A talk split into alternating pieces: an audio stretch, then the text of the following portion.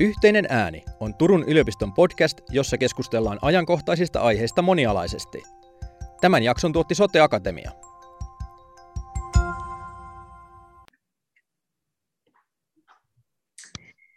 Tervetuloa kuuntelemaan Turun yliopiston podcastia. Meillä on aiheena systeemisyys kuntoutuksen ja moniammatillisuuden näkökulmasta.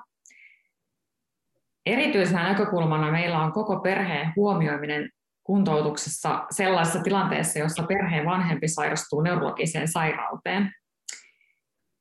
Pohdimme sitä, miten tilanne vaikuttaa koko perheeseen ja erityisesti perheen sisäiseen vuorovaikutukseen ja miten perheen lapsi tulee huomioiduksi tilanteessa.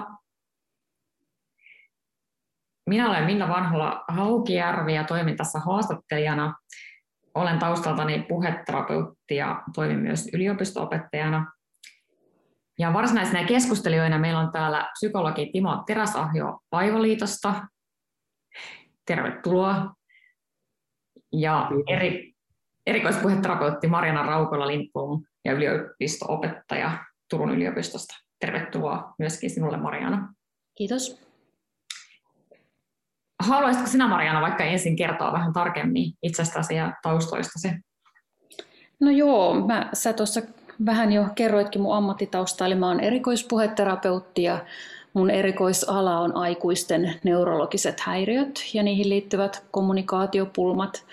Ja sitten mä lisäksi toimin yliopisto-opettajana Turun yliopistossa logopedian oppiaineessa, mistä valmistuu puheterapeutteja. Ja sitten mä työskentelen myös Turun yliopiston sote-akatemiassa mutta et, et erikoispuheterapeuttina mulla on aika pitkä parinkymmenen vuoden kliininen kokemus ja olen työskennellyt koko ajan aikuisten neurologisten tota, asiakkaiden parissa. Tehnyt mielelläni moniammatillisesti yhteistyötä niin paljon kuin se on ollut mahdollista ja miettinyt paljon tätä systeemisyyden toteutumista myös sit tässä meidän työssä. Kiitos. Sitten Timo, sinä voisit kertoa vähän itsestäsi? Joo, mä oon Teräsahjon Timo ja mä oon koulutukseltani tosiaan psykologia. Mä oon Aivoliitossa, mun, mun työnkuva on tämmöisten sopeutumisvalmennus- ja kuntoutuskurssien toteuttamisessa. On, siis niissä on mukana ja, ja tapaa sekä kuntoutujia että heidän läheisiä ja sitten meillä on myös tämmöisiä perhekursseja, joissa sitten voi olla lapsetkin, lapsetkin mukana. Että ja parisenkymmentä vuotta ollut näissä kurssitöissä mukana, että sitä kautta ehkä mun kokemus tästä, että mitä, mitä se tarkoittaa sitten, kun perheessä joku sairastuu ja mitä vaikutuksia sillä voi olla, olla perheeseen ja vuorovaikutukseen sitä perheen sisällä. Hyvä, kiitos Timo. Me voitaisiin aloittaa sillä, että mietittäisiin vähän, että mitä systeemisyys tarkoittaa kuntoutuksen näkökulmasta? Tai mitä tämmöinen systeeminen viitekehys voisi, voisi olla tästä näkökulmasta? No, mulla tulee ihan eka mieleen se, että sanot, aivoverenkiertohäiriöstä sanotaan, tai siis neurologista sairauksista ylipäätänsä, että, että ne on usein koko perheen sairauksia. Ja se, varmaan se ajatus perustuu siihen, että ne, ne aika helposti vaikuttaa vuorovaikutukseen jollakin tavalla ja, ja usein on niin kuin sen verran merkittäviä muutenkin, että siinä se perheen arki ja rutiinit voi, voi muuttua, muuttua aika paljon. Eli sitä voisi ehkä sitä systeemisyysajatusta ajatella tässä niin, että, että ne, ne vaikutukset kulkee sitten, sitten niin kuin moneen suuntaan siellä perheessä, että ei ole kysymys vain yhden, yhden ihmisen sen, sen sairastuneen niin kuin elämän muuttumisesta, vaan se, se väkisinkin vaikuttaa muihin ja, ja näiden muiden, muiden ihmisten niiden vointi ja reaktiot taas on omia vaikuttamaan siihen sairastuneeseen. Että jotenkin tällä tavalla olen sitä asiaa ajatellut.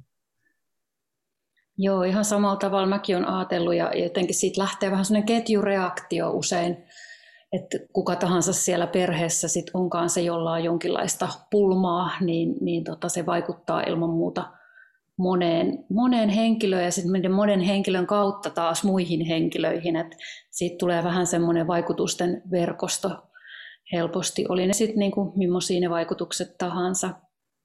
Mm. Mä oon ajatellut jotenkin, että kuntoutuksessa, kun useinhan aikuiset asiakkaat, he saa niin kuin kuntoutuspäätöksen kohdistuen juuri heihin yksilöinä, niin se on oikeastaan sitten niin meidän kuntoutustyöntekijöiden tehtävä niin kuin huomata se ja auttaa sitä, sitä yksilöä huomaamaan, että, että se kuntoutus kuitenkin on tarkoitettu niin kuin vaikuttamaan myös hänen ympärilleen ja, ja siihen hänen vuorovaikutukseen erilaisten ihmisten kanssa perheen sisällä, mutta usein sitten myös niin kuin ystävä, ystäväpiirissä ja, ja työyhteisöissä ja niin edespäin. Joo, ne tosiaan vaikutukset kulkee sitten sinne perheen ulkopuolellekin sitten niihin, niihin ystäviin ja tosiaan harrastuksissa ja työelämän suhteisiin, että, että voi ajatella, että aika, aika laajoista vaikutusketjusta siinä varmasti, varmasti puhutaan. Mulla tulee mieleen tämä yksi näkökulma, mikä, mikä tähän, mä ajattelen sitä niin kuin lapsen näkökulmaa siellä, jos vanhempi sairastuu, niin tietysti meillä laki jo niin kuin velvoittaa ottamaan huomioon sen, että miten tämä sairastuminen vaikuttaa vanhemman, vanhemman niin kuin edellytyksiin toimia vanhempana. Eli täytyisi sen ammattihenkilö, joka on tämän sairastuneen kanssa tekemisissä, niin olla jo, jollakin tavalla varmistaa se, että, miten, että siellä on joku niistä lapsista huolehtimassa. Ja tämmöiset rakenteethan meillä, meillä niin kuin, kuin lain puolesta on olemassa, mutta sitten on vähän eri asia, että onko meillä sitten aina, aina keinoja siihen, että millä, varmistettaisiin sitten se, että sitä muutakin perhettä siellä huomioitaisiin ja, ja hoidettaisiin tämmöisessä tilanteessa. Mm. Ja musta tuntuu, että niinku käytännössä niin, niin tota, tai ainakin oma kokemus on, että joskus on aika sokeakin niin kuntoutusihmisenä sille, että, että mitä kaikkia asioita sen sairastuneen ihmisen perheessä on meneillään. Et ne voi tulla joskus aika ylläreinäkin, että on pitkään jo tehnyt töitä jonkun kanssa ja sitten selviääkin, että siellä on jotain merkittäviä muutoksia siellä perheessä tapahtunut, mistä ei jotenkin ole ollut tietoinen.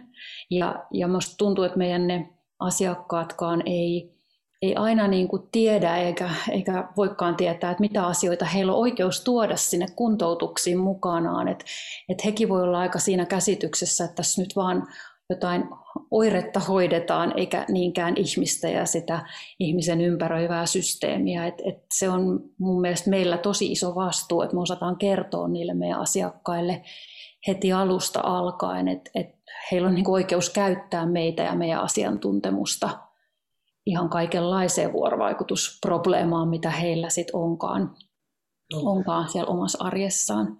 Joo, toi on varmaan ihan totta, että sekä, sekä niin kuin kuntoutustyötä tekevät, että sitten, sitten tota, asiakkaat itse on niin kuin orientoitunut siihen, että jos on niin kuin aikuinen, joka on sairastunut, niin se näkökulma on se, että miten tätä, tätä aikuista voisi niin kuin kuntouttaa hänen, nimenomaan hänen oireitaan ja muu rajautuu vähän pois siitä, eikä niitä, niitä ei tule sillä tavalla ajateltua. Mä ainakin itse tunnistan, itse pitkä aikaa oli semmoinen olo, että ei, ei kiinnittänyt niin kuin riittävästi huomiota siihen niin kuin ehkä muuhun elämään ja muiden perheenjäsenten niin kuin pärjäämiseen siellä, että, tai sitä ei tullut ajateltua ehkä ihan tarpeeksi. Ja mun mielestä noissa kuntoutusprosesseissa niin kuin näkyy hyvin se, että miten merkittävä asia se siinä sitten on ottaa puheeksi sitten se, että miten, miten siellä muut perheenjäsenet voi ja mitä siellä tapahtuu sitten siellä, siellä kotona sen sairastumisen myötä. Mm. Joo, ja jotenkin musta tuntuu, että mä oon itse päässyt parhaiten niin kuin näkemään sitä semmoista kokonaisvaltaisempaa asiakkuutta niin moniammatillisen yhteistyön kautta, että sitten kun kun muiden ammattialojen ihmisten kanssa keskustelee ja, ja niitä sen asiakkaan asioita miettii, niin siinä kuulee paljon semmoisia erilaisia juttuja, että mitä sitten taas niin eri terapeuttien ja eri terapiatoteutusten kannalta on ollut oleellista tietää, niin ne ei ole välttämättä niin kuin kaikille ihan samoja. Että se on ihan eri asia, että jos joku käy siellä kotona vaikka toteuttamassa kuntoutusta, kun sitten sellainen kodin ulkopuolella tapahtuva kuntoutus, niin jo se niin kuin mulla ainakin on toiminut sellaisena avartavana asiana se, että on niin muiden ammattilaisten kanssa tavattu ja yhdistetty niitä asioita. Mm. Mulla oli aikana yksi sellainen asia, mikä avasi vähän silmiä, että kun tutustui tai mietti sitä, että mikä, mikä niin kuin lapselle on esimerkiksi, tai on niin kuin lapsen kehitystä niin kuin uhkaavia asioita, minkälaisia tekijöitä niin kuin mainitaan siellä, niin nämä on usein, tulee täältä niin kuin mielenterveyskuntoutuksen puolelta, että vanhemman niin kuin masentuneisuus, vanhemman väsyneisyys, ärtyneisyys, vaikeus olla läsnä, tämän kaltaiset asiat. Ja ja sitten kun ryhtyy ajattelemaan, että no, miten vaikka tämmöinen aivoverenkiertohäiriö vaikuttaa, vaikuttaa siihen sairastuneeseen, niin sehän tuottaa hyvin paljon samankaltaisia asioita. Ja kyllä siinä tulee niin semmoinen iso kysymysmerkki, että mikä merkitys tällä on sitten sille vanhemmuudelle. Että, mm.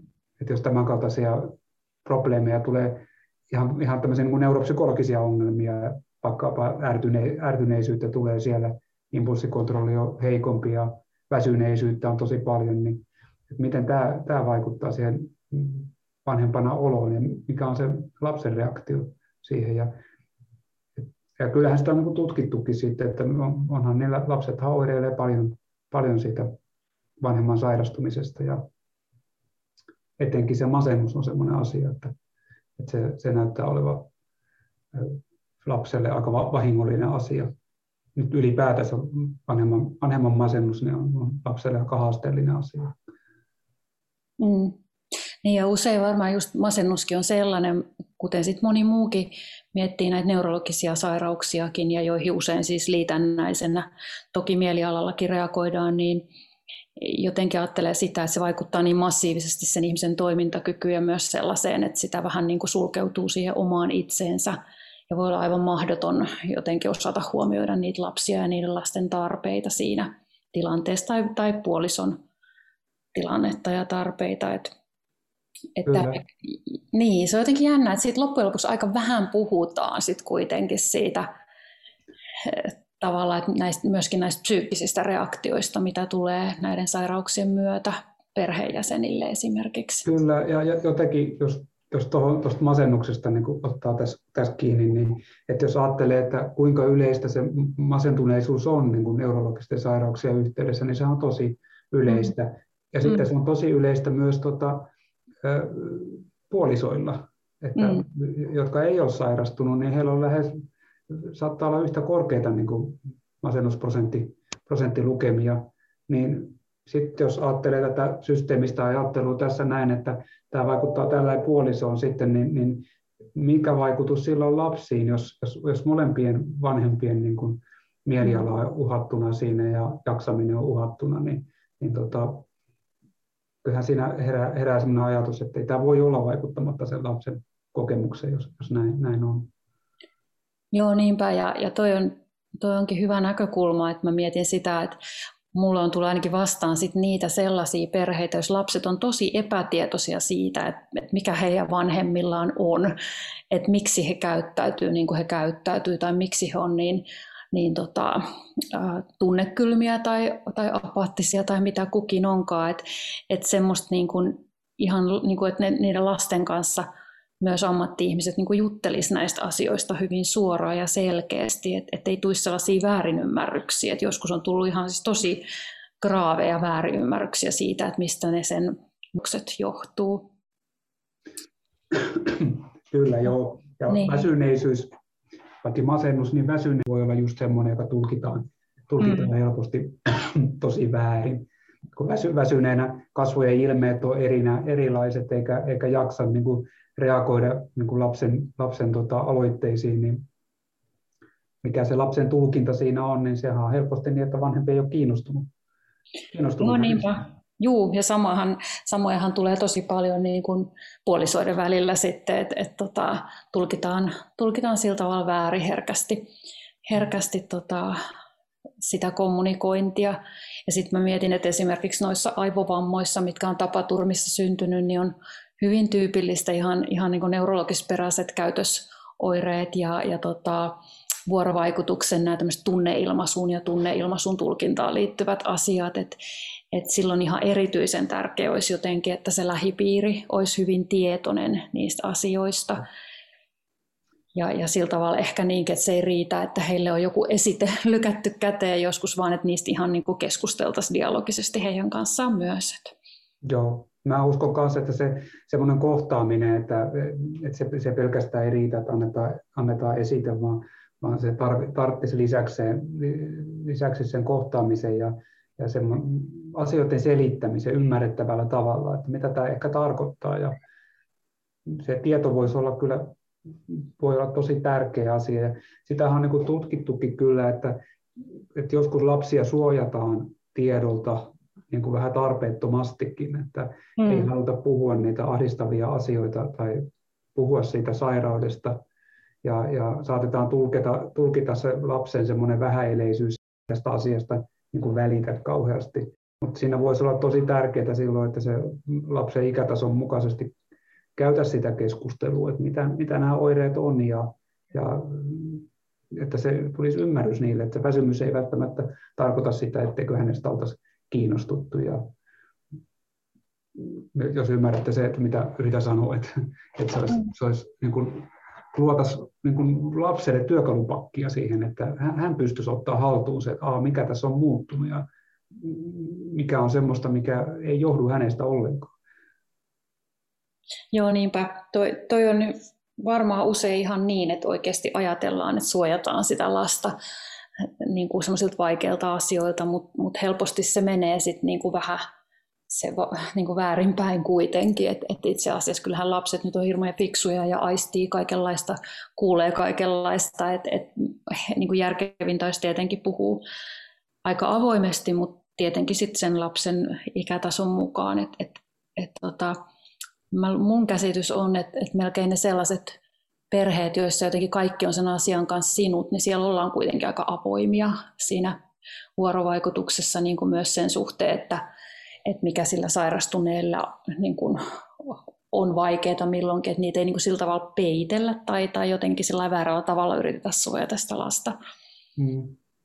Ja voisi ajatella, että se järjestys menisi ehkä sillä lailla, että vanhempi saa tukea riittävästi, että hän, hän kykenee olemaan niin kuin sinut sen tapahtuneen kanssa ja hallitsemaan niin kuin omat tunnereaktionsa, jonka jälkeen hän pystyy niin kuin keskustelemaan siitä asiasta niin kuin sitten lapsen kanssa. Tietysti muutkin ammatti, tai sit ihan niin kuin ammattihenkilöt voi olla avuksi siinä sitten, että vaikkapa mm. koulupsykologi tai, tai perheneuvolasta tai jostain vastaavasta tahosta tuleva ammattilainen voi olla avuksi myös. Joo, ja tuossa tullaan vähän ehkä myös siihen kuntoutuksen tärkeyteen et, ja semmoiseen niinku riittävän pitkäkestoisuuteen, että et, et se aikuinen saa niitä kommunikaatiokeinoja ja niitä välineitä myös sitten, sitten tota, näistä asioista keskustella siellä perheessään. Et, et tota, jos, jos kovin niinku jää oman onnensa nojaan vaikeiden oireiden ja, ja tämmöisten kuitenkin todella sokeraavien sairastumisten tai vammautumisten kanssa, niin, niin kyllä siinä on sitten jo semmoisessa ongelmavyyhdissä helposti, että ei siinä niin oikein ilman, ilman asiantuntija-apua tai ammatti-ihmisiä näitä tukiverkostoja, niin ei voi olettaakaan, että siitä nyt ihan, ihan täydellisesti kukaan niitä asioita saisi selvitettyä. Mm. Sitten on joskus ollut kyllä hieno nähdä, että sitten kun nämä tukitoimet on niin kuin onnistunut, niin, niin on ollut vaikeakin sairastuminen ja, ja siinä on ollut sen kaltaista oireistoa, että ihan tämä vuorovaikutus on kärsinyt tosi paljon. On ollut, ollut sen kaltaista neuropsykologista ja neuropsykiatrista ongelmaa, että on vaikea esimerkiksi ottaa toista huomioon ja, ja, ja olla, on oireteostuksen puutetta ja ärtyneisyyttä ja näin poispäin, mutta semmoisella hyvällä puuttumisella ja tuen antamisella ja tiedon antamisella, miten se sitten on niin kuin asioista on saatu otetta ja se on tullut lapsille jotenkin ymmärrettäväksi ja, ja ikään kuin uudeksi normaaliksi se tilanne. Ja, ja on löytynyt keinot vuorovaikuttaa ja jatkaa sitä arkea. Että, että sillä se tuntuu semmoiselta asialta, jonka todella kannattaa satsata, mutta vaikeissa tilanteissa niin se, siihen, siihen vaaditaan aika, mun käsitys on, että siihen vaaditaan aika paljonkin niin kuin semmoista työkaluja ja, mm. ja pitkäjänteistä tukea sitten. Joo, ja varmaan sellaista niin yhteistyötä näiden kaikkien toimijoiden kesken, että, että kaikki on jotenkin niin samalla kartalla, että mihin pyritään. Mm. Siinä voi ajatella, että kun siinä on aika monta eri kriisiä päällekkäin, että, että siinä on ihan se sairastuminen kokeva niin kuin sairastumisen kriisi, siinä on sitten puolisolle tuleva hänen elämänsä muuttuu, hän käy ihan omanlaistaan kriisiä läpi. Sitten on tuota, vielä lasten niin kuin reaktio tähän, tähän niin kuin, ihan niin kuin traumaattiseen tapahtumaan. Ja sitten vielä se, että miten nämä niin perheen, perheen sisäiset suhteet muuttuu siellä, että lapset esimerkiksi havaitsevat, että isä ja äiti ei ole, niiden välissä on jotakin erilaista. Ja, ja, niin siinä on tosi monta monessa. Niinpä, joo, ja sitten mä mietin just tässä yhteydessä niitä, niitä henkilöitä, joilla on, on niin kuin, no vaikka aivoverenkiertohäiriön jälkeen todella vaikea kommunikoida, että aiemmin on ollut ihan, ihan tavallinen puhekommunikoija ja sitten vaikka menettää puhekyvyn täysin, niin, niin aika usein se niin kun, ehkä se huomio jää sen arjen sujumisessa ja, ja kuntoutuksessakin siihen sellaiseen niin kun, sen ihmisen tarpeiden ilmaisuun ja tämmöiseen, niin kuin, vähän niin kuin ns-pakolliseen arkiviestintään, mutta sitten se, että et me annettaisiin sille henkilölle keinoja myös tunneviestintään sillä vähän ei pelkästään niin semmoisella kraavilla tasolla, vaan jotenkin löydettäisiin keinoja vähän semmoiseen monipuolisempaan emotionaaliseen kommunikointiin, niin se on varmaan tämmöisessä aika tärkeä tämmöisessä perheen sisäisessä vuorovaikutuksessa. Kyllä varmasti joo. Se, siis mä jotenkin ajattelen, että se on sen kuntoutumisen kannaltakin voisi ajatella, että se on kauhean tärkeää, että siinä se, se tunne siitä jonkinlaista vanhemmu, vanhemmuuden kompetenssista, että, että tunne siitä, että mä voin olla edelleen vanhempi ja mä, mä pystyn edelleen niin kuin jotenkin järkevästi ilmaisemaan omia, omia niin kuin tuntemuksia ja ajatuksia, olla yhteydessä, yhteydessä sitten muihin, niin, niin sehän on kauhean voimannuttavaa ja ihan niin kuin syy, syy yrittää eteenpäin siinä. Ja, ja tietysti sitten muiden perheenjäsenten näkökulmasta myös niin tosi tärkeä asia. Kyllä varmaan ehkä niin kuin me kuntoutuksessa pystytään aika hyvin tukemaan tämmöistä just tätä, että, että se tavallaan se oma rooli jollain tavalla siellä perheessä säilyisi edes niin kuin joiltain osin, vaikka varmasti siinä tulee väkisinkin paljon muutoksia siinä perheen dynamiikassa ja siinä, että kuka hoitaa mitäkin asioita, että nehän voi muuttua aivan päälaelleen, mutta jotenkin olisi sitä semmoista niin kuin sanoit tosi hienosti Timo tuossa semmoista niin kompetenssia siitä omasta vanhemmuudesta, että sitä saataisiin niin vaalittua ja vahvistettua, niin se on varmaan yksi oikein hyvä moniammatillisesti ajateltunakin kuntoutuksen tavoite, mikä on vähän semmoista harmaata aluetta, että, että, että moni voi ajatella, että no ei tämä nyt kuulu tähän mun työnkuvaa, mutta oikeastaan se kuuluu kyllä meidän kaikkien työnkuvaa huolehtii tämän tyyppisistä asioista omalta osaltamme.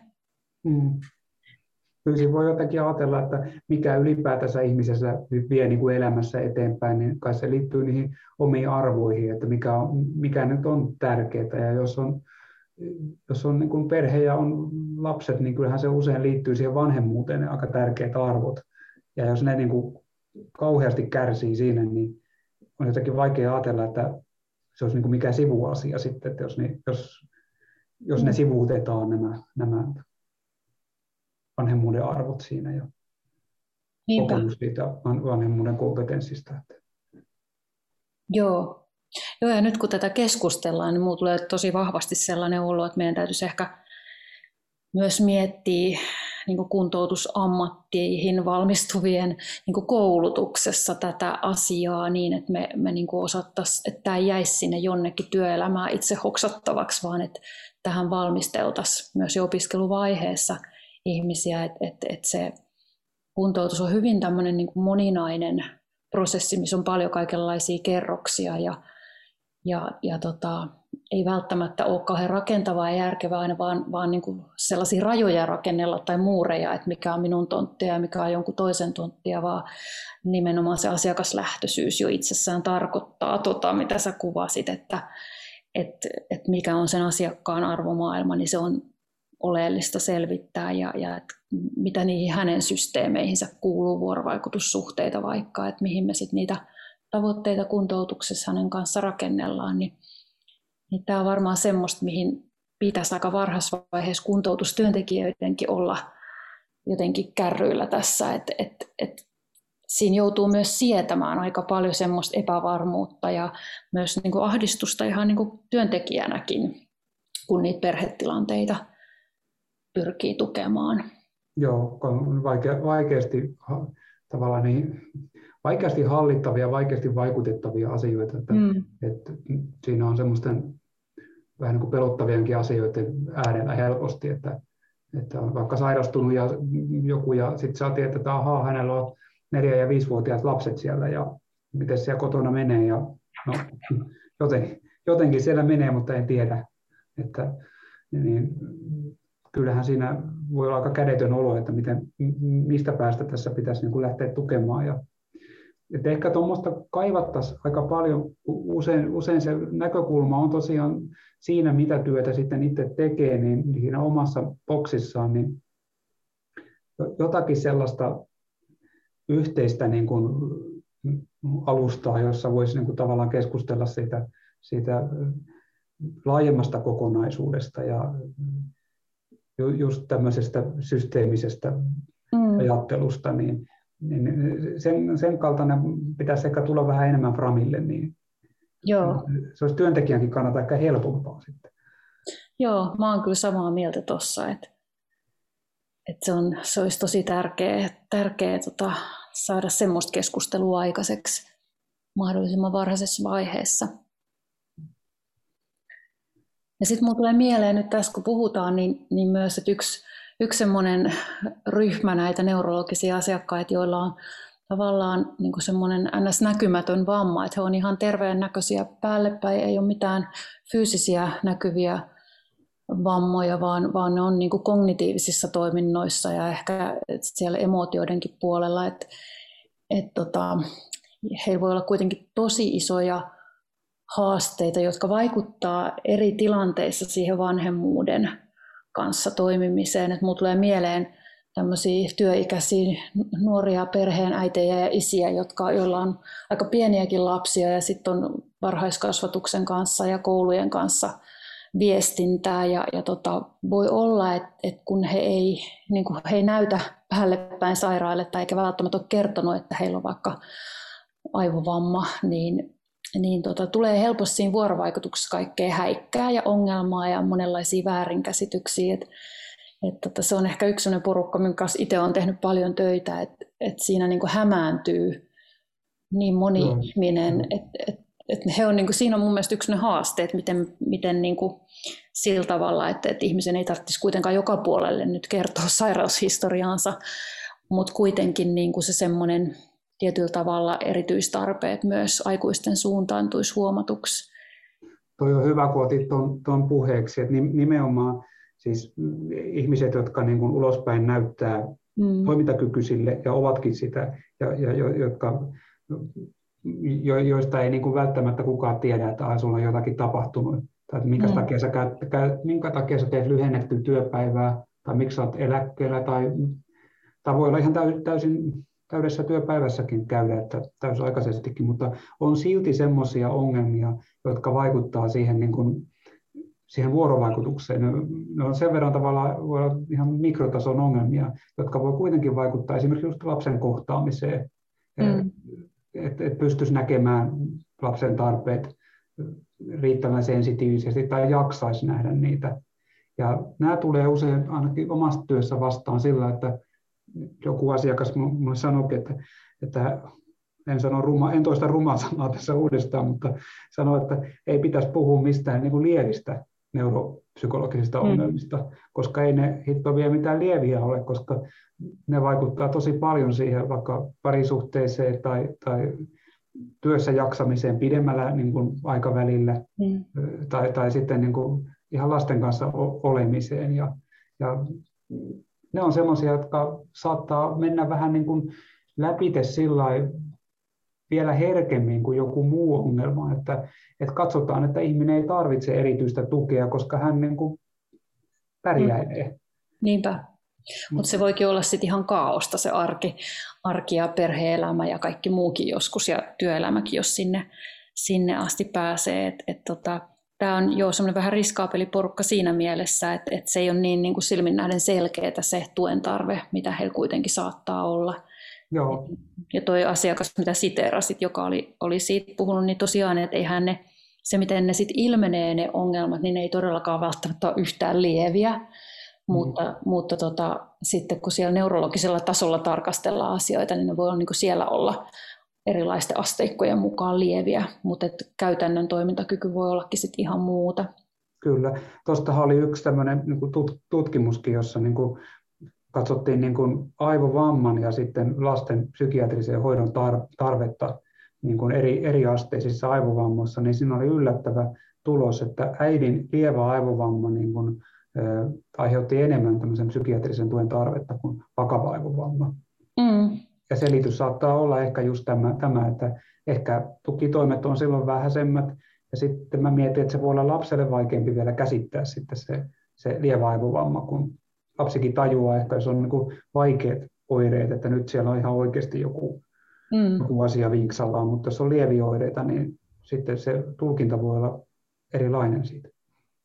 Ihan totta, joo, ja toi ei kyllä sinänsä yllätä toi tulos mua, että kun tekee, mä oon tehnyt paljon näiden niin sanottujen lieviä aivovaimojen kanssa töitä, niin, tai sellaisten henkilöiden, kenellä niitä on, niin, niin usein se tuki, mitä he saa, on kyllä hirmu vähäistä, ja, ja tota, pitkälti sen varassa, sit, että sit jo oireilee siellä perheessä lapsi aika voimakkaasti, niin sitten, sitten ehkä siihen niin hoksaa joku myöskin puuttua tai hoksataan ihan oikeasti ottaa tosissaan sitä avun tarvetta. Mutta olen myös valitettavasti huomannut sitä, että sitä avun tarvetta vähätellään herkästi ja, ja on esimerkkejä, joissa, joissa sitten niin kun on pyritty sitä vähentämään koko ajan, koska on jotenkin ajateltu, että ei se nyt noin terveen oloinen ihminen oikeasti mitään, mitään tota, henkilökohtaista apua tai siivousapuja tai tämmöisiä arjen apuja tarvii, mutta ne voi olla oikeasti kyllä semmoisia, miettii vaikka voimakkaasti fatiikki eli väsymysoireistosta ihmistä, niin se siivoaminen ja kaikki muu voi olla niin kuin jo sit se aivan ylimääräinen juttu, mikä, mikä vie kaiken energiaa. Ja, ja sitten jos siellä on vaikka perheessä kouluikäinen lapsi, niin siinä ollaan sitten jo ihan, ihan niin kuin äärirajoilla, että mihin mm. ne muutama, muutama vireä tunti päivässä kohdennetaan, niin ehkä se on järkevämpi kohdentaa siihen vaikka sen lapsen kanssa olemiseen kuin sit siivo, siivoamiseen tai vastaavaan, niin nämä jää joskus vähän niin kuin näkemättä nämä kokonaisuudet. Ja kuinka hirveä stressi se on sille vanhemmalle sitten se niin kuin tunne siitä, että, että hän, että hän ei selviä, meinaa selvitä tästä vanhemmuudesta. Mm. Ja, kun se monelle on niin sairastumisen jälkeen se melkein ensimmäinen ajatus saattaa olla, että hän on pakko päästä tästä niin kuin siihen kuntoon, että hän pystyy niin kuin vaikkapa pienistä lapsista huolehtimaan, niin, Niinpä. Se, on, se on iso, isosta asiasta puhutaan siinä silloin. Mm. Ja näistä tukitoimista voi olla aika vähän tietoa ihmisillä noin niin kuin yleisesti ottaa, että jolle ei ole jostain suunnasta jo asiaan, asiaan niin kuin muuten perehtynyt tai törmännyt, niin, niin semmoinen ihan tavallinen ihminen, niin ei sillä ole välttämättä mitään hajua, että mitä, mitä tukitoimia hän olisi vaikka oikeutettu saamaan tai hakemaan tai mistä niitä lähtisi edes kysymään. Et, et sillä tavalla niin kun, ne ei välttämättä niin edes löydy, ellei joku, joku jotenkin osaa opastaa sen asia äärelle. Kyllä, joo. Ja siinä sitten, jos ajattelee sitä vielä, että missä kohtaa niitä olisi niin kuin tosiaan hyvä tulla, niin se vaan valitettavasti jotenkin menee jotenkin niin, että, että, että sitten kun lähdetään niitä tukitoimia järjestää silloin, kun siellä on jo isot ongelmat, ongelmat ehtinyt syntyä, niin kyllä se on paljon vaikeampaa se niin kuin asioiden korjaaminen kuin se ennaltaehkäisy, että jos oltaisiin niin kuin alusta saakka, saakka liikkeelle, niin ei välttämättä sellaista kärjistymistä ehkä tapahtuisikaan sitten. Mm, kyllä. Hyvä, to, tosi mielenkiintoista keskustelua. Nyt Marianne ja Timo, miettikää vielä sitä systeemisyysviitekehystä, että miten se voisi niin kuin vielä paremmin toimia tässä nykyisessä kuntoutus, kuntoutuskäytännöissä, tai mitä voisi olla semmoisia, että sitä saataisiin niin kuin enemmän ehkä sinne käytännön tasolle ihmisten työskentelytapoihin. Joo, toi onkin tärkeä ja hyvä kysymys, eikä ollenkaan helppo, helppo sitä varmaan ratkaista, mutta mä, mä niin näkisin, että tässä pitää tapahtua aika monella tasolla jotenkin tämän asian ymmärrystä, että ihan niin kuin tietty, me ollaan puhuttu nyt Timon kanssa aika paljon tästä toteuttavasta tasosta, että, että niistä ihmisistä, jotka työskentelee näiden henkilöiden ja perheiden kanssa suoraan, mutta sitten myös, niin kuin, että miten nämä erilaiset organisaatiotasot ja johtajatasot ymmärtää tämän asian, että meillä on semmoiset niin keinot työskennellä esimerkiksi moniammatillisesti tai, tai niin kuin jotenkin perhelähtöisesti, niin varmaan tässä tarvitaan niin kuin sellaista jonkinlaista niin kuin kuntoutuksessakin niin kuin asenteiden muutosta ihan niin kuin tosi monella tasolla samanaikaisesti. En mä tiedä, mitä sä Timo ajattelet tästä. Joo, varmaan ihan samansuuntaisia ajatuksia tulee ihan niin kuin sieltä lähtien, että se olisi jotenkin tavallaan tämmöisessä niin kuin, se olisi niin kuin käsitteellisesti jo tavallaan niin kuin tarjottuna, että kun joku, joku sairastuu, jolla perhettä on, niin että se olisi, lähdettäisiin ymmärtämään, että perhe sairastui. Mm. Että, ja, ja että siellä on erilaiset tukitoimet, mitä, mitä koko perhe tarvitsee. Että että se olisi, vaikka itse nyt ei olisi toteuttamassakaan niistä, niistä paljon mitään, niin sulla olisi sellainen tietoisuus, on niin erilainen lähtökohta sitä asiaa ajatellakin, että, että kun lähdetään tsekkaamaan vaikka jotain tukitoimia, niin että se olisi niin kuin mielessä siellä, että ja tällä ihmisellä on niin kuin siellä pienet lapset, tai välttämättä tarvitse olla pienet lapsetkaan, murrosikäisetkin tarvitsee tukea, niin että miten tämmöiset asiat, miten he on voinut ja mitä sä oot ajatellut siitä, että miten sun, sun vaikka murrosikäinen lapsi on tähän reagoinut ja että se olisi jollakin tavalla yleisessä tietoisuudessa tämä asia, niin siitä voi lähteä sitten ehkä jotain eteenpäinkin. Mm. Joo, ja sitten niinku se, että et, et sitten taas yhtä lailla, kun on niitä niinku lapseen, lapseen enemmän kohdistuvia perhepalveluja, missä niinku ehkä se perhe otetaan huomioon lähtökohtaisesti jo vahvasti, niin sitten myös sen muistaminen, että ne vanhemmat ei välttämättä aina ole niinku täysin high level toimintakykyisiä, vaan että heilläkin voi olla sairauksia tai heilläkin voi olla kognitiivisia pulmia ja, ja, ja niin kuin jotenkin, että ei liian niin kuin sen varaan lasketa, että, että aina ne vanhemmat olisi absoluuttisesti terveitä ja ongelmattomia, mm. miten sen nyt sanoisi, että, että jotenkin se ehkä välillä unohtuu, että kun kun tiedän puheterapiassakin usein, että, että lasten puheterapiassa niin ilman muuta se perhe pyritään ottaa siihen mahdollisimman paljon mukaan varmasti nykyään, mutta ei sitten ymmärrettävä myös, kaikissa perheissä niillä vanhemmilla ei ole välttämättä voimavaroja, että se pelkästään niin kuin asenteesta tai hyvästä tahdosta kiinni, vaan että siellä voi olla monenmoisia haasteita kaikillakin perheenjäsenillä, oli ne sitten sisaruksia tai vanhempia tai ketä tahansa. Niin, ja monenlaiset asiat vaikuttamassa siinä, mm. että mihin pystyy. Ja lapsilla voi olla erityistarpeita, voi olla, voi olla erityislapsia, lapsia, lasten sairauksia, jotka tarvitsisivat ihan, ihan omanlaisia voimavaroja sitten siihen, että, mm. että, että tämän kokonaisuuden niin kuin hahmottaminen ei ole ihan helppo, mutta jotenkin tuntuu se, että yksi lähtökohta voisi olla jonkinlaisen niin kuin No ehkä se, mitä tässä nyt sitten te- tehdäänkin nyt, että lähdetään puhumaan asiasta. Mm. Lähdetään keskustelemaan asiasta ja, ja tota, nostettaisiin sitä erilaisissa koulutusjutuissa esille ja, ja, ja toi, tuotaisiin vähän tietoisuutta siihen, että no minkälaisia perhe, perheinterventiomalleja on olemassa ja mitä on toteutettu jossakin päin ja sillä tavalla asioiden framille nostamista. Joo, kyllä, ihan varmasti se on yksi. Ja nyt, että kyllähän nyt puhutaan tosi paljon enemmän ja ylipäätään, puhutaan systeemisyydestä, niin se varmaan niin kuin herää niin kuin monessa muussakin kuin terveydenhuollossa, mutta et, et, et tähän terveydenhuoltoonkin ja, ja näihin sosiaalialan ja terveydenhuollon ja, ja kasvatuksen ja, ja tota, koulumaailman niin kuin tarpeisiin istuu hirveän hyvin ja, ja tota, uskoisin, että, että näiden asioiden niin kuin esiin nostaminen on hyödyksi.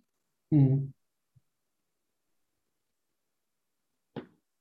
Mulla tulee tässä nyt mieleen vielä tuosta aikaisemmasta puheesta jotenkin, mä, mä oon tykännyt tämmöisestä sanasta kuin vanhemman niin kuin emotionaalinen saatavilla olo, joka on, niin kuin, kun on, on tämmöinen käsite, joka on nostettu kuvaamaan siitä, että mitä niin kuin lapsi ensisijaisesti tarvitsee niin kuin kehittyäkseen hyvin. Ja, ja sitten kun näitä kaikenlaisia sairauksia niin kuin ajattelee, että niin sitä voi helposti kuvitella, että mitä, mitä se tarkoittaa tämmöiseen emotionaaliseen, emotionaaliseen saatavilla oloon se, että siellä on erilaisia ongelmia, niin, niin tota, jotenkin tämä on niin kuin, mun mielestä hirveän itsestäänselvä asia, mutta siihen nähden to, aika vähän niin kuin, kuitenkin puhuttu.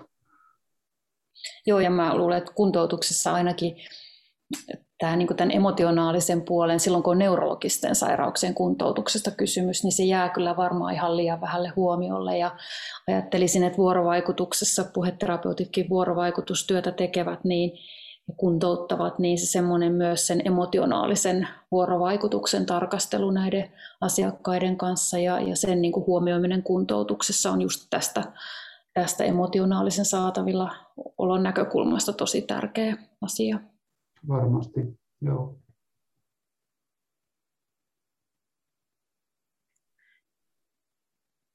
Kiitos Mariana ja Timo. Tuleeko vielä jotakin, mitä haluatte sanoa tähän loppuun? No ehkä mulla tulee mieleen, että on jotain tämmöisiä interventiomalleja, tämmöisiä aika keveitä, mitkä on havaittu niin kuin tulokselliseksi, niin esimerkiksi lapset puheeksi menetelmä, saattaa olla toimiva monessa se, silloin, kun vanhemmalla on, vanhemman toimintakyky on suhteellisen hyvin säilynyt, niin, niin se lapsen tilanteen puheeksi ottaminen vanhemman kanssa ja pohtiminen siitä, että mitä, mitä lapsi tarvitsisi, jotta kehitys jatkuisi suotusana, mitä vahvuuksia siellä on ja toisaalta mitä haasteita siihen elämäntilanteeseen on tullut ja, ja, ja sitten mietitään, että minkälaista tukiverkkoa voitaisiin ehkä koota, niin nämä ovat ihan tämmöisen muutamien tapaamiskertojen interventioita, jotka voi olla aika hyviäkin. Voisin kuvitella, että soveltuu tämmöisiin neurologisiin sairauksiin monissa tilanteissa. Ja meillä on nyt tuolla Aivoliitossa tämmöinen kuin AVH-puheeksi niin kuin menetelmä kehitteellä kolmen sairaanhoitopiirin kanssa, jossa, jossa on tarkoitus ottaa niin kuin perheenjäsenet mukaan tähän kuntoutusketjuun vähän uudella tapaa, että heidän tilannetta ja arjen muuttumista lähdettäisiin keskustelemaan. Että varmasti niin kuin monenlaisia niin kuin rakenteita ja ratkaisumalleja voi koittaa tähän rakentaa sitä mukaan, kun tuota aiheesta tietoisuus nousee ja, ja, ja samalla ammattilaisten kiinnostus. Joo, no tosi hyviä esimerkkejä. Mulla tulee heti mieleen, että tämä on semmoista aihepiiriä, minkä ympärille toivottavasti sit just, just tällaisia hankkeita tulisi, missä valtakunnallisesti kehitetään, kehitetäänkin sellaisia malleja ja menetelmiä, mitkä helpottaa sit, sitten, että se käytännön tasolla ei olisi niin ehkä semmoinen vaikea ja vaikeasti saavutettava asia, vaan että siihen olisi tarjolla erilaisia valmiitakin ja valmiiksi vähän mietittyjä keinoja, niin toivotaan, että sellaisia hankkeita tulee ja että ne saa myöskin sitten rahoitusta. Toivotaan ja mä luulen, että meidän hyvä alkaa lopettamaan tämä keskustelu tähän ja kiitos molemmille osallistujille tästä. Yhteinen ääni.